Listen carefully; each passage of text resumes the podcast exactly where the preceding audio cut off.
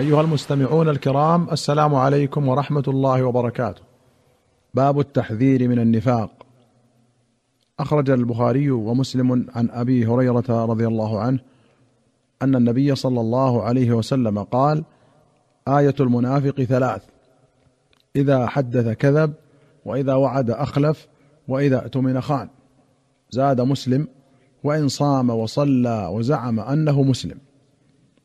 وأخرج البخاري ومسلم عن عبد الله بن عمرو بن العاص رضي الله عنهما أن النبي صلى الله عليه وسلم قال أربع من كن فيه كان منافقا خالصا ومن كانت فيه خصلة منهن كانت فيه خصلة من النفاق حتى يدعها إذا اؤتمن خان وإذا حدث كذب وإذا عاهد غدر وإذا خاصم فجر. وفي رواية عوض إذا اؤتمن خان قال إذا وعد أخلف. قال الترمذي معنى هذا عند أهل العلم نفاق العمل وإنما كان نفاق التكذيب على عهد رسول الله صلى الله عليه وسلم. قوله غدر أي نقض العهد والغدر ضد الوفاء. وقوله فجر أي مال عن الحق واحتال في رده. قال النووي هذا الحديث عده جماعة من العلماء مشكلا إذ قد توجد هذه الخصال في المسلم المجمع على عدم الحكم بكفره. قال وليس فيه إشكال بل معناه صحيح وهو أنها خصال نفاق وصاحبها شبيه بالمنافقين ومتخلق بأخلاقهم. وارتضى القرطبي قول الترمذي بأن المراد نفاق العمل لا نفاق الكفر. وقيل هو محمول على من غلبت عليه هذه الخصال وتهاون بها فإن من كان كذلك كان فاسد الاعتقاد غالبا. وأخرج البخاري عن محمد بن زيد بن عبد الله بن عمر قال قال أناس لابن عمر إنا ندخل على سلطاننا أو أمرائنا فنقول لهم خلاف ما نتكلم إذا خرجنا من عندهم.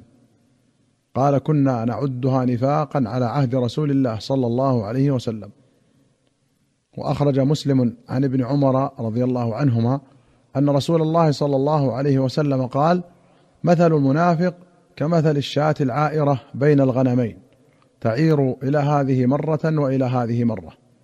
العائرة المترددة الحائرة وقوله تعير أي تتردد تجيء وتذهب. وأخرج البخاري عن عائشة رضي الله عنها قالت قال النبي صلى الله عليه وسلم ما أظن فلانا وفلانا يعرفان من ديننا شيئا.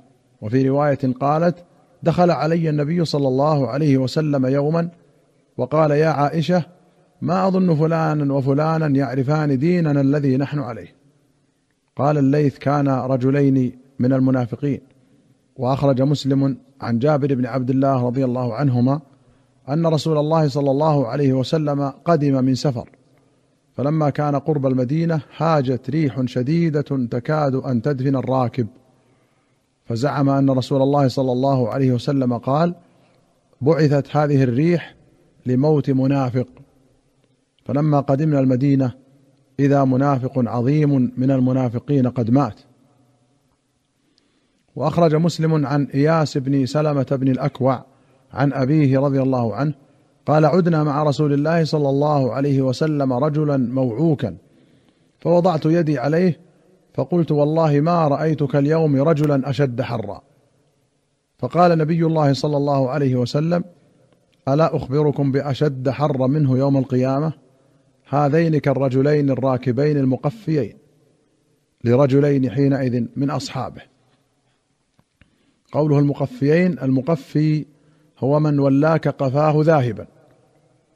وأخرج البخاري عن حذيفة رضي الله عنه قال إن المنافقين اليوم شر منهم على عهد رسول الله صلى الله عليه وسلم.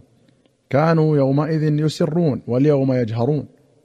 وفي رواية قال إنما كان النفاق على عهد رسول الله صلى الله عليه وسلم.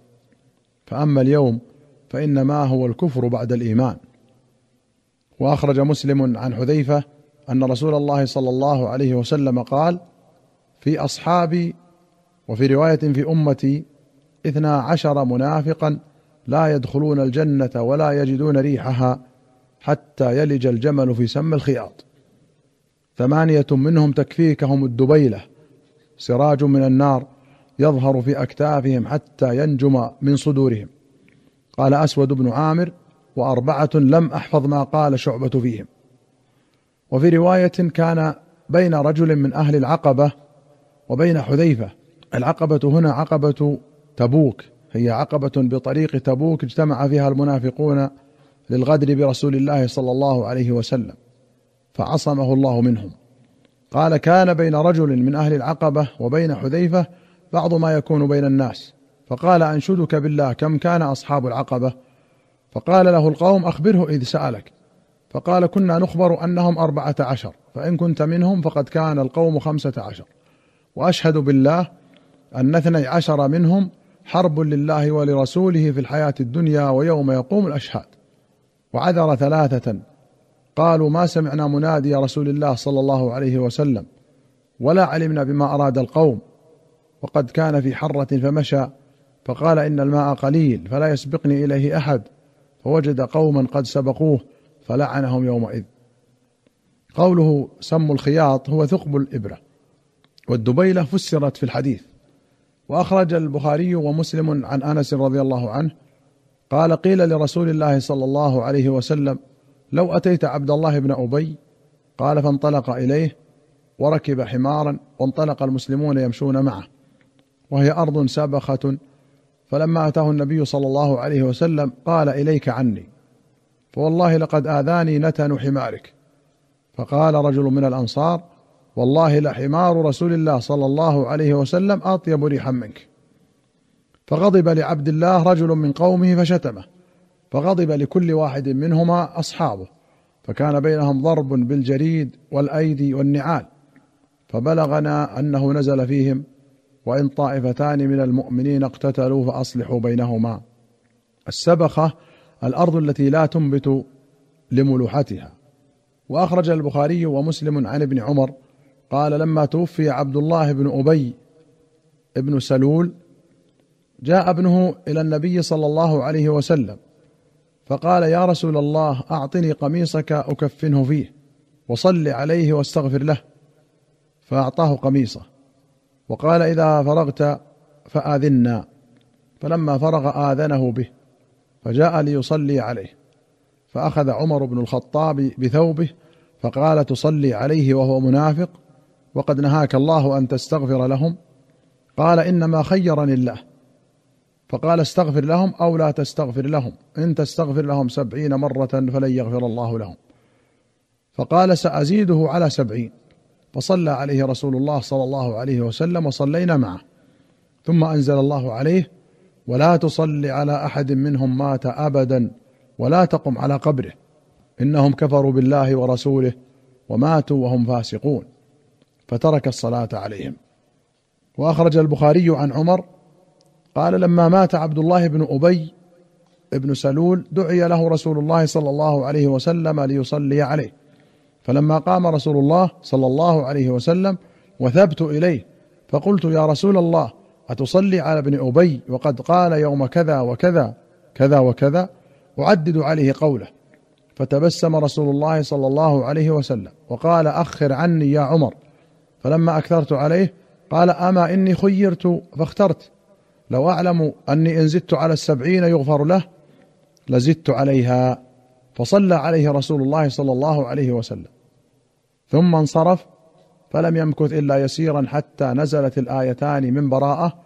ولا تصل على أحد منهم مات أبدا ولا تقم على قبره.